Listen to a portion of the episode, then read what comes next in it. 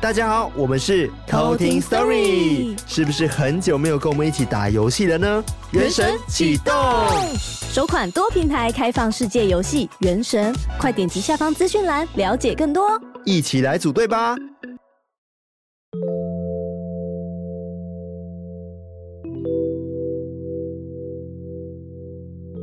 嗨，我是康娜，我是卡拉，欢迎收听偷听 Story。节目开始前呢，要先来感谢五位的干爸干妈。那第一位呢是贝姨，她说很喜欢你们的 Podcast，一点点小心意，生日快乐。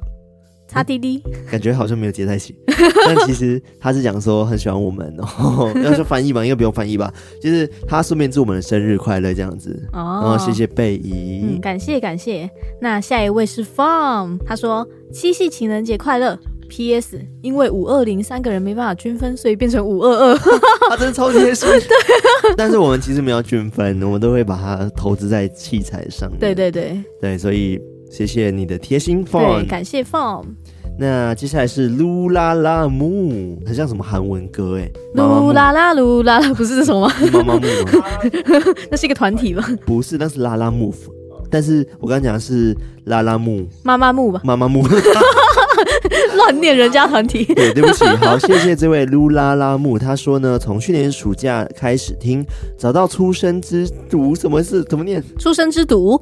啊，毒念毒啊！对，这是刚出生的小老虎啊。好，找到出生之毒的你们，欸、是好像是牛才对，小牛，因为它全文叫“出生之毒不畏虎”。好，好，找到出生之毒的你们，一开始就爱上，虽然没有特别恐怖，但这种程度刚刚好。也可能因为康纳、卡拉、艾瑞克的都很可爱，才没有那么可怕。一周年特辑有够感动，还有自己做歌真的好有心，好有心。第一次的抖内就献给你们啦。耶、yeah，谢谢这位噜啦啦木哦，对，噜啦啦，一直念错，人家懂你还念错名字这样子。噜啦啦木，他刚说的出生之毒是什么意思啊？他是全文应该是出生之毒不畏虎，就是一个刚出生的小牛，然后都还不要喂老虎，不是、啊，就是他都很不害怕老虎，小时候就很有胆，这样子很大胆、哦，还不知道什么是危险。对，不是常常都是这样吗？就是有时候小时候的时候就很会坐那种云霄飞车啊什么，但是长大之后 就没有办法了，就会吓到爆。哦，应该是这个概念。如此，好，谢谢这位噜啦啦木。那下一位叫做 Eve，他说一点点小心意，希望你们不嫌弃。最近要回欧洲了，心情一直闷闷的，很谢谢你们的节目，让我能够稍稍舒缓我的心情。谢谢你们陪我度过无数个远距上课念书的日子。很喜欢康纳跟卡拉的声音，超级好听的。还有艾瑞克的配乐，真的好赞，超赞！感谢衣服，谢谢这位衣服，衣服，衣服，又开始乱念。对啊，是衣服没错，对，是衣服。对，好，这位呢是熊猫哥，他说上一集听到康纳跟我一样是射手座，稍微有点共鸣，所以我就拿钱来砸你了。我觉得好好笑，他是拿钱来砸你的。都说冲动是魔鬼，今天我就为康纳重点卡拉。艾瑞克冲动一次，然后他说这部分请卡拉念，谢谢熊猫哥爱老虎油，意思请用英文解读。爱老虎油是什么？就是 Love Tiger Oil 吗？你说用英文解读？用英文解读吗？不是啊，是 I love you 啊。然后他说 I love you 是不是？对，爱老虎油。我我开始想说什么是谢谢熊猫哥爱老虎油，然后意思请用英文解释。我想说，嗯，是 Thank you Panda Bro。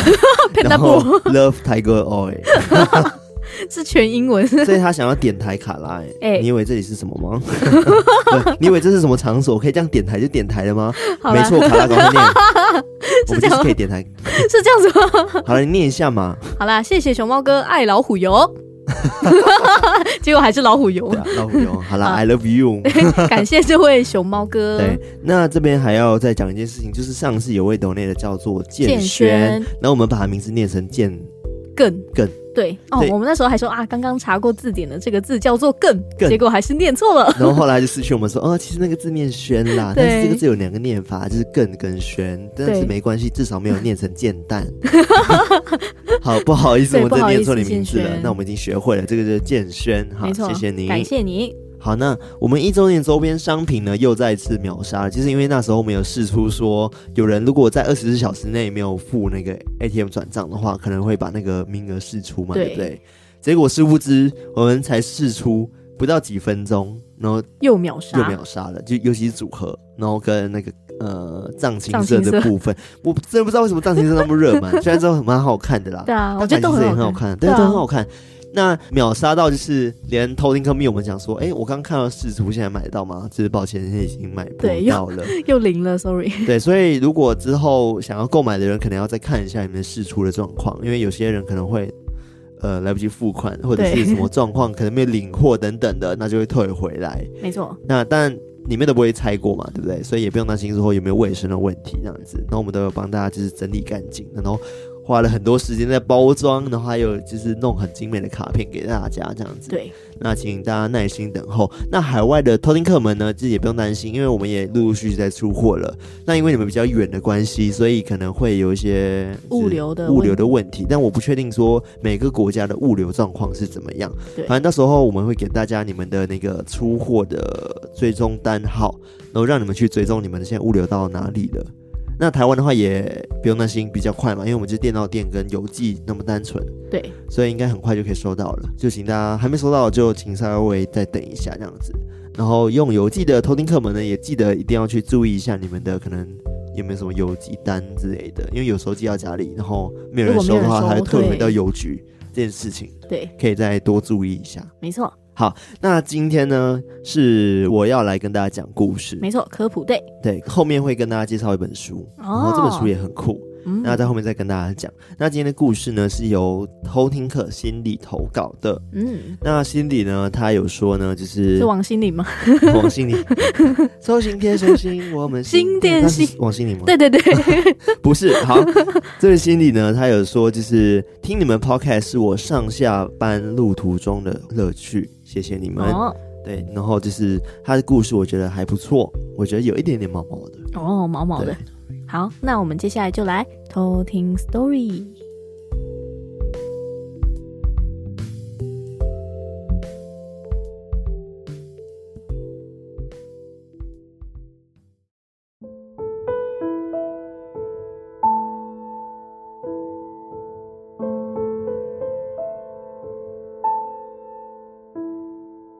记得这个故事呢，是发生在十几年前的事。那时的我正在准备升高中的第二次机测。那一天阴雨绵绵，接近下午四点多左右，我在社区图书馆的自习室读累了，便趴着睡着了。不知道过了多久，我突然觉得呼吸很困难，大力的努力呼吸的我，不小心发出了奇怪的鼾声。正想要搞笑的假装没事，赶快起来时，我发现，我却动弹不得。我能感到我是清醒的，但是我无法坐起来，眼睛也无法睁开，感觉有种无形的东西压在我身上，不管我怎么挣扎，我的身体都动也不动。后来，我的耳朵也开始耳鸣，图书馆发出的休闲广播声好像也离我越来越远。我能感受到桌椅移动。大家准备离开的声音，当下我很紧张，担心自己再也起不来了。突然，我的视线变得很清楚，映入我眼帘的不是桌面，而是不认识的图书馆义工阿姨。她紧张的站在我面前，而图书馆也几乎都空了，没有人。我连忙抱歉，跟阿姨说：“我不小心睡太熟了。”我会马上收拾东西离开。阿姨却面有难色的跟我说：“你其实一直都在看书。我想说，你怎么念得这么认真？叫了好几次，已经休馆了，你动都没动。”我当下很震惊，我很确信我是趴着休息的，而且趴着压着我手臂，还有一些汗水的感觉。我搓搓我的手臂，也看到了明显的碎痕。但我的肩膀突然感到一阵酸痛，是很异常的痛，是从来没有感受过的。后来我跟阿姨道了歉，也道了谢，赶快离开了图书馆。阿姨却好像欲言又止的说：“回家路上小心。”回家的路上，我骑着单车，回想起诡异的刚刚，突然觉得头皮发麻，而且很害怕。我速速的冲回家，看到家里的灯火通明，而且哥哥也在家了，心也安心了不少。我马上跑到哥哥的房间，一开始很冷静的诉说，到后来说到自己起不来的时候，又害怕到哭了出来。哥哥连忙的安慰我，搂着我的肩。那异常的酸痛又来了。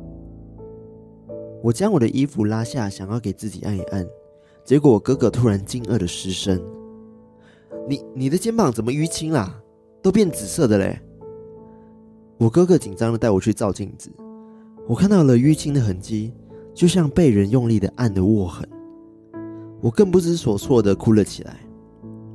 哥哥也很紧张，但是努力的安慰着我说：“不怕不怕。”便打通了电话给他有阴阳眼的朋友，告诉他事情经过之后，阴阳眼的朋友吩咐哥哥做了一些事，便说他等等就会来。后来阴阳眼的朋友来了，他把我带到祖先的神坛前面去拜拜。说完今天发生的事后，并且把爸爸妈妈还有我的名字以及家里的地址都仔细的说好几遍，而后。便拿了一串佛珠，系在我的手腕上。突然，我的身体严重的不适，我难以说出那种感觉，好像是有什么东西要从我身上里面出来。我哭喊着，而身体不停的抽搐。我能感受到我的肩膀的酸痛变得很刺骨的疼痛。哥哥吓到，又打了电话给阴阳眼的朋友赶过来。当我听到了门铃声时，我已经失去了意识，眼前一片黑，我就昏了过去。后来我醒来已经是接近凌晨四五点了，全家人都坐在我的床边，还有那阴阳眼的朋友也坐在我的床边陪着我们一家人。我起身时，觉得身体好像轻了很多，有种如释重负的感觉。大家也松了一口气。后来听哥哥说，阴阳眼的朋友来的时候，给我念了很多经，并且烧了大把的艾草，绕了我好几圈，我才停止抽搐。阴阳眼的朋友说，他来的时候看到有一坨灵体，还有两只手就攀在我的肩膀上，说这个时期的考生因为有很大的压力，阴气也自然的比较重。就被缠上了。建议我自己要放松一点，并且记得要去庙里走走。那天过后，我又再跑去图书馆自习，见到了那个义工阿姨。我跟阿姨打了声招呼，再次跟她道歉那天的事。后来阿姨才说，她那天其实很担心我，因为当她凑近告诉我要闭馆时，我突然一直盯着她笑。而且都不说话。后来我突然的清醒，他就知道我应该是被什么东西缠上了。我又下意识的按了按肩膀，还好已经不痛了。那天阴阳眼的朋友来过后，淤青直接整个淡到几乎看不见。这种复原的速度是不可能的，但就算肩膀没有了这道痕迹，我想我也忘不了那恐怖的一天。这就是今天的故事。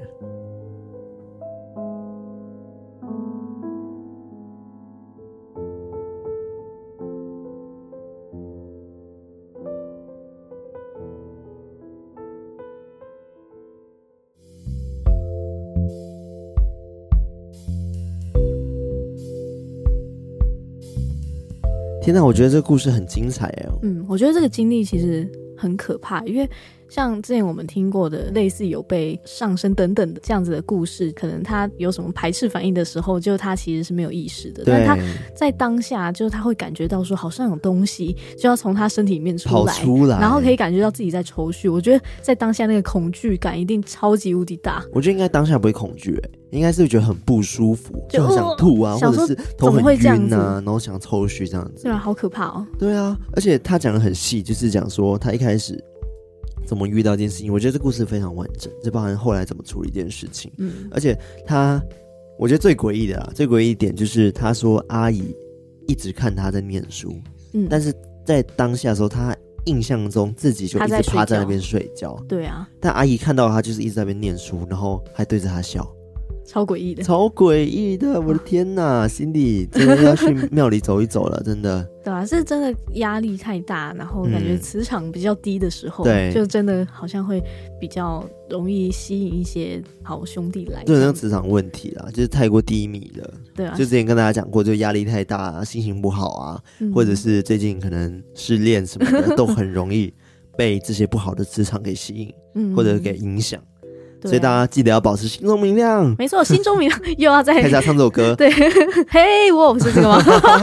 还有那个怎么唱？我忘记了。你害怕我吗？故事情节不断上演，保持明亮就不怕黑夜。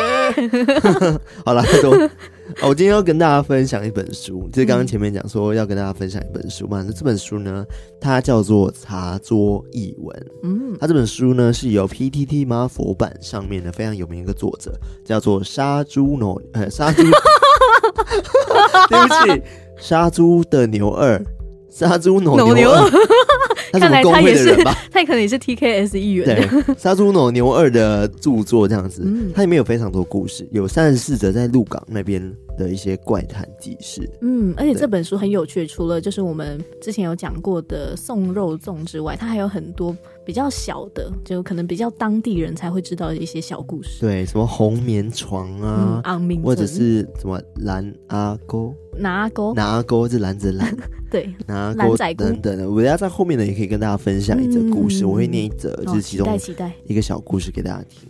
刚刚讲蓝阿狗，我就想到一个，就是伊阿沟嘛，伊阿沟。哦，对，之前我们在看那个钟馗，要魁将二的时候，对，就是他们一群人去探险这样子。对，然后想要看那个灵动现象，就请那个。伊阿沟出现，对对，那个那时候是我们第一次知道说有液压沟这个东西。嗯，其实我好像有听过液压沟，嗯、但是我不知道它原来名字就叫那个。嗯，我只记得就是一张一张椅子，然后它要立起来，然后让它开始转动，然后抖动这样的。嗯，就它好像有一个背后的故事。嗯、对，它故事其实很可怜哦。哦，对我现在现在跟大家分享这个故事好，好啊。这个故事呢，其实是呃伊阿沟来历啦。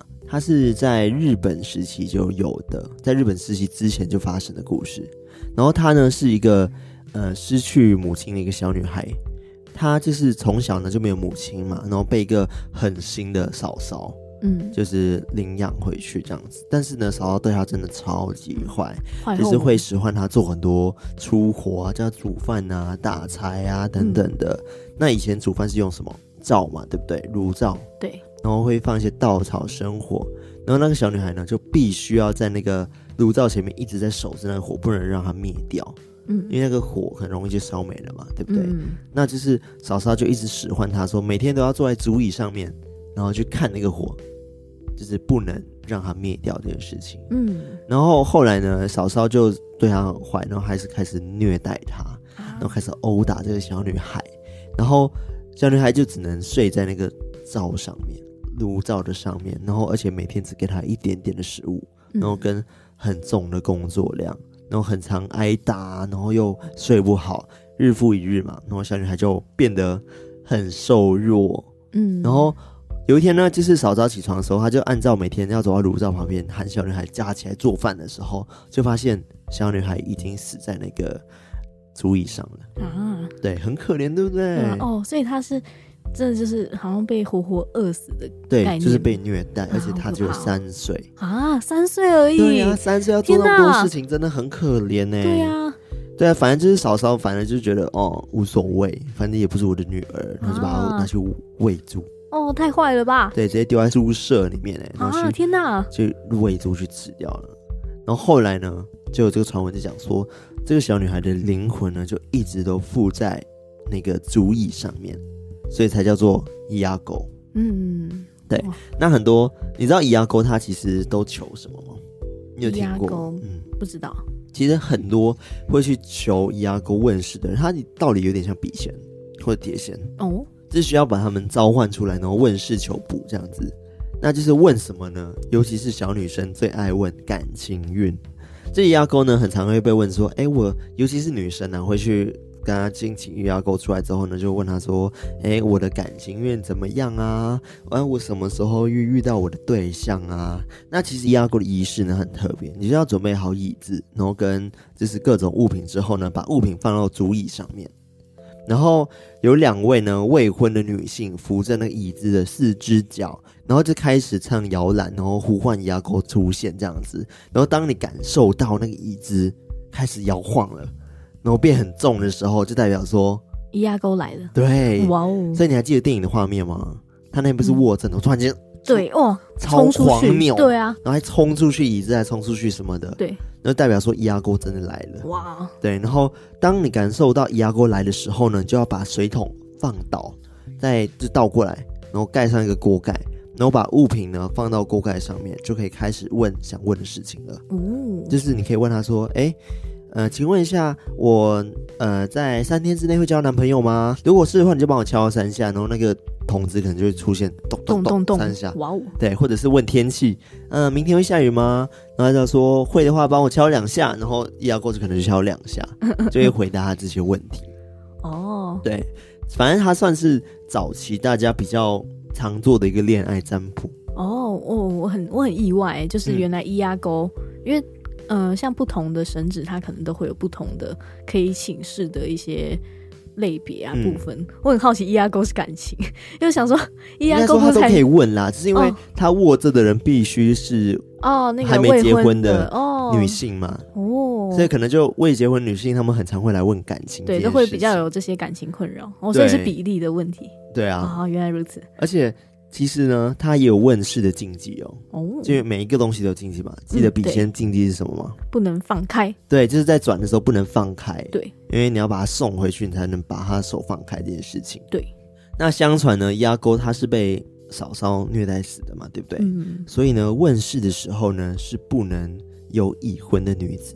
哦。因为已婚了不能去问世。对，不能问世。哦因为嫂嫂已经已婚了，所以伊阿沟其实很讨厌已婚的女子这件事情。哦，对，不然就伊阿沟就不会出现了。其实就突然间消失等等的，嗯，就可能会抖一下就不见了，因为他会怕哦，你知道吗？嗯、所以他没有办法，就是有已婚的女性，尤其是可能有提到“嫂子”这个字的时候，他就想禁忌，对，这是他的禁忌。哦，对，但伊阿哥其实是小女孩嘛，对，她其实是善良的，嗯，然后她不会去害人。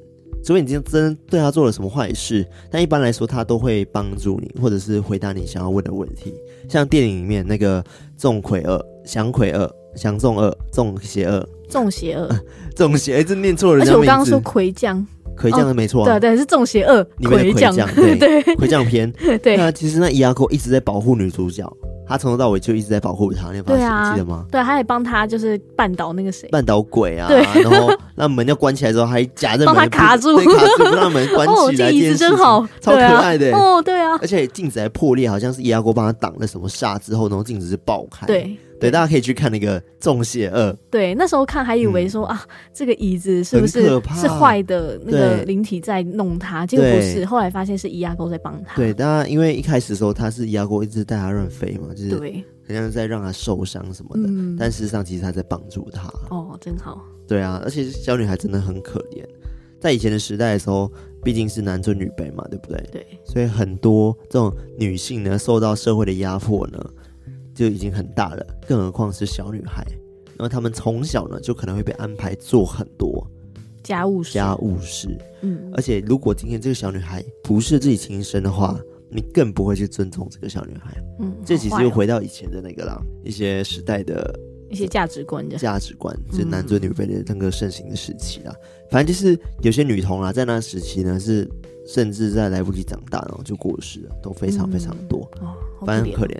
但现在就不一样了嘛，大家都会觉得男女平等，这很重要。对，对好，刚刚就跟大家讲的是易压沟它小小的来历，嗯嗯嗯，然后其实易压沟并没有那么可怕，但是也是劝大家说不要去玩啦。就是、对，就跟笔仙碟仙的道理一样。对，因为你那个磁场会吸引很多可能不只是易压沟的灵体过来这样子，而且重点是要玩一个也没有那么容易玩吧？对啊，因为它只是女性啊，然后再来就是要还没结婚。他有个条件这样子，对，不是人人都可以玩。但感觉很长，年轻的少女们啊，就是我们现在让还没结婚的，会很想去问说，哎、欸，自己的可能另一半什么时候 来？但通常都还是去问月老比较居多吧。嗯、月老是直接求，经常说我想要红线，给我那个，给我那个红线，然后我想要赶快遇到我的姻缘这件事情。对，对，那也要过比较不是啦，也要过就是跟笔仙道理是一样的。嗯嗯嗯。但还劝大家就是不要去玩。对，那我要跟大家分享刚刚讲到那个茶桌译文的其中一个小故事。那、嗯、我现在把书打开，啪嗒啪嗒啪嗒。对，而且要听到最后，因为今天也有抽奖哦。对，那这个书呢，它其中一个故事叫做《金桥皮盒》，嗯，就是听起来就很可怕。哦，啊、精巧皮盒听起来很精致啊，就可能说什么精品的盒子之类的，对，不对？哦、对就像我耳机的盒子也是皮盒，对吧？但是不知它是可怕的皮这样子。反正这个故事呢，他那时候呢是发生在他小时候，作者小时候就是那个杀猪的牛二小时候。嗯，那就是呢，他记得那一天有个收藏家藏家就是出现在他的父亲的茶桌上面，那他带了一个绿花红带的锦盒，那小心翼翼的打开，拿出了一个更小的盒子。他爸爸就疑惑的说：“这是……”然后收藏家呢就说：“这个盒子有点古怪，你看得出来是做什么的吗？”然后呢，他就把那个盒子再拿起来，仔细的给爸爸看，这样子。那那个盒子呢，是个木骨崩皮的八角天地盖小盒。那木上呢有一些漆，然后红色相间。那皮面呢虽然有白皙透亮，但边缘呢带有一点什么黑纹。哦，对，那疑似是什么文字的花纹，但却已经不太清楚了，有点模糊了。嗯，那另外呢，这个盒子呢，它外盒呢有棱有角，那盒内呢底部却是崩一层，就是相同材质的皮，那做成一个内凹半球体的状态，你想象出来吗？嗯，对，应该可以。那应该是用来放什么可能圆形的物件的一个盒子这样子。哦哦哦哦那这个小盒子呢，它其实它的弓看起来就非常的细，而且带有一点就是粗野的气质，就是可能就是你知道皮革嘛，就是会有粗野感嘛。哇哦！对，虽然说呃算是有点像精品的物件，但却猜不透本身是用来做什么的。但是呢，看得出来的是，它已经有一些年代感，而且常年都有在使用的老件。嗯，但他爸觉得怪的点就是这个盒子。太小了，比点心盒还小，只有一个拳头的大小不到哦，所以它这个盒子可能比较适合放戒指或者是耳环类的东西，所以他就想说，这到底是拿来做什么的？但看起来真的很风雅这样子。后来呢，他的爸爸就是就作者爸爸就请了其他的朋友也一起来看这个盒子。那其中一个老人就是鹿港呢当地专门制骨的一个老师傅，他拿起盒子呢一看就想说，这个盒子这个皮不是牛皮吧，也不是羊皮耶，嗯，还是说它是猪皮？但不像啊。他觉得为什么都不是这样子的皮，不是一般那种动物的皮，而且他这里都注解是用台语讲，所以我不知道怎么。借阿啊 阿爸，不是阿爸，K 啦，借 K 啦，就是借皮啊，我不知道怎么。借的皮，借皮不是，看他不是母诶，嘛不是猪诶，也不是羊诶，对，他就这样讲。然后那个老人呢，就看了很久，就想说不对，这这根本是人皮吧？啊！很可怕，对不对？哦、然后老师师傅说完之后呢，大家就吓到，讲说：“哇，难怪刚刚拿着的时候有种头晕感，哦、就感觉它不是一个正常的物件那样子啊，好可怕、哦。”然后后来其他人就讲说：“呃，也没什么啦，就是这个盒子呢，人皮这东西也不是没有听过啊，只是我们第一次看过而已吧。”就是哦，感觉事实上还是真的有人皮，有真正有这这犯法吧？应该不行吧？好了，不知道谁会拿人皮？对啊，做盒子又不是那个恐怖医生。好像那个什么，那部那部电影叫什么？不是电影，那个连续剧，我们看了一个美国恐怖美国恐怖故事，真的，他把人皮做成灯啊灯什么的，很可怕。沙发皮，对哦，各种的家具。对，我还想起来灯罩呢，有类似像乳晕的东西。对，你还记得吗？超可怕的，好可怕。反正这个盒子应该不会有那些东西了，就是看起来就是一个人的皮这样子。嗯，不知道是哪个部位这样。后来呢，父亲呢就对那个厂家说：“这个盒子应该有很古怪的事情吧？还有什么古怪的事情会发生吗？”然后那个人就说也没什么啦，就是他呢有时候在晚上的时候会发出怪声，他就是像有人在敲那个盒子的声音，是你放在旁边的时候，有那盒子会一直在那边扣扣扣啊，是从里面敲出来的吗？对，就是从里面会敲出扣扣扣的声音，然后大家又吓到，想说哈，这很恐怖，好不好？然后他就想说，哎，这个不行吧？这个明明是一个不干净的东西，你还拿来这边给大家看，赶快拿去处理掉吧。对啊，他干嘛还带在身上？对啊，然后反正就是还讲说你这样子会卡到音吧。那后来听闻呢，就是那个收藏家拿着小盒子就回家了，然后突然呢，扣扣扣就响了啊，好可怕，好可怕哦！对，所以藏家一惊呢，在家楼梯呢，滚了一大圈，就是他自己就直接吓到，然后再跌了跌倒这样子，然后小盒子没有怎么样，但他的右脚呢就摔断了。啊，好可怕！对，然后他躺了几天呢，也不知道是巧合还是有些古怪，只觉得很邪门，便把小盒子呢拿去地方的市场拍卖掉了。嗯，对，反正就是他讲就是一个小盒子的一个小故事。对，感觉是会带来不幸的小盒子。对啊，好想看那个小盒子长什么样子。我不敢看呢、欸，感觉它就是、哦、因为它是人皮做，你想象它就是可能有点白色的皮，然后。